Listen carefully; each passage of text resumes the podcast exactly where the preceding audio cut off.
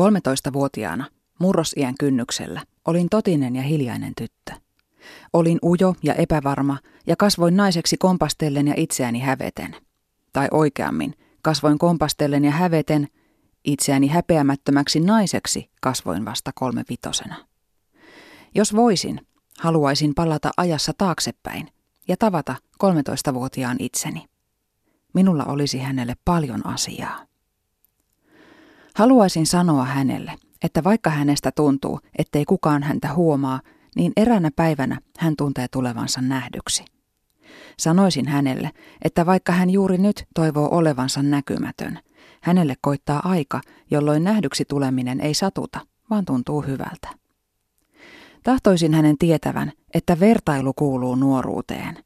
Sen kautta rakennetaan minäkuvaa. Kuka minä olen, kuka en ole. Mitä minuun kuuluu, mitä minuun ei kuulu.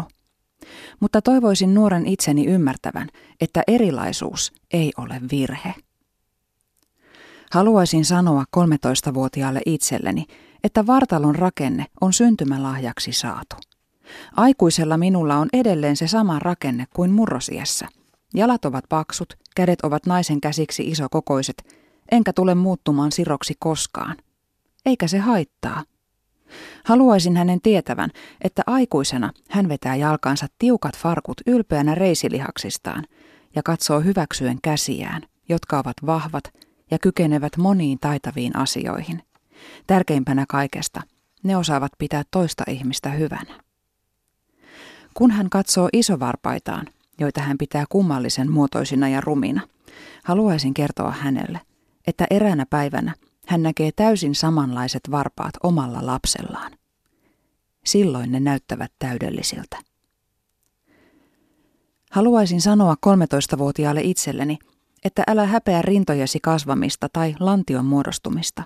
Sinusta tulee nainen. Iloitse siitä.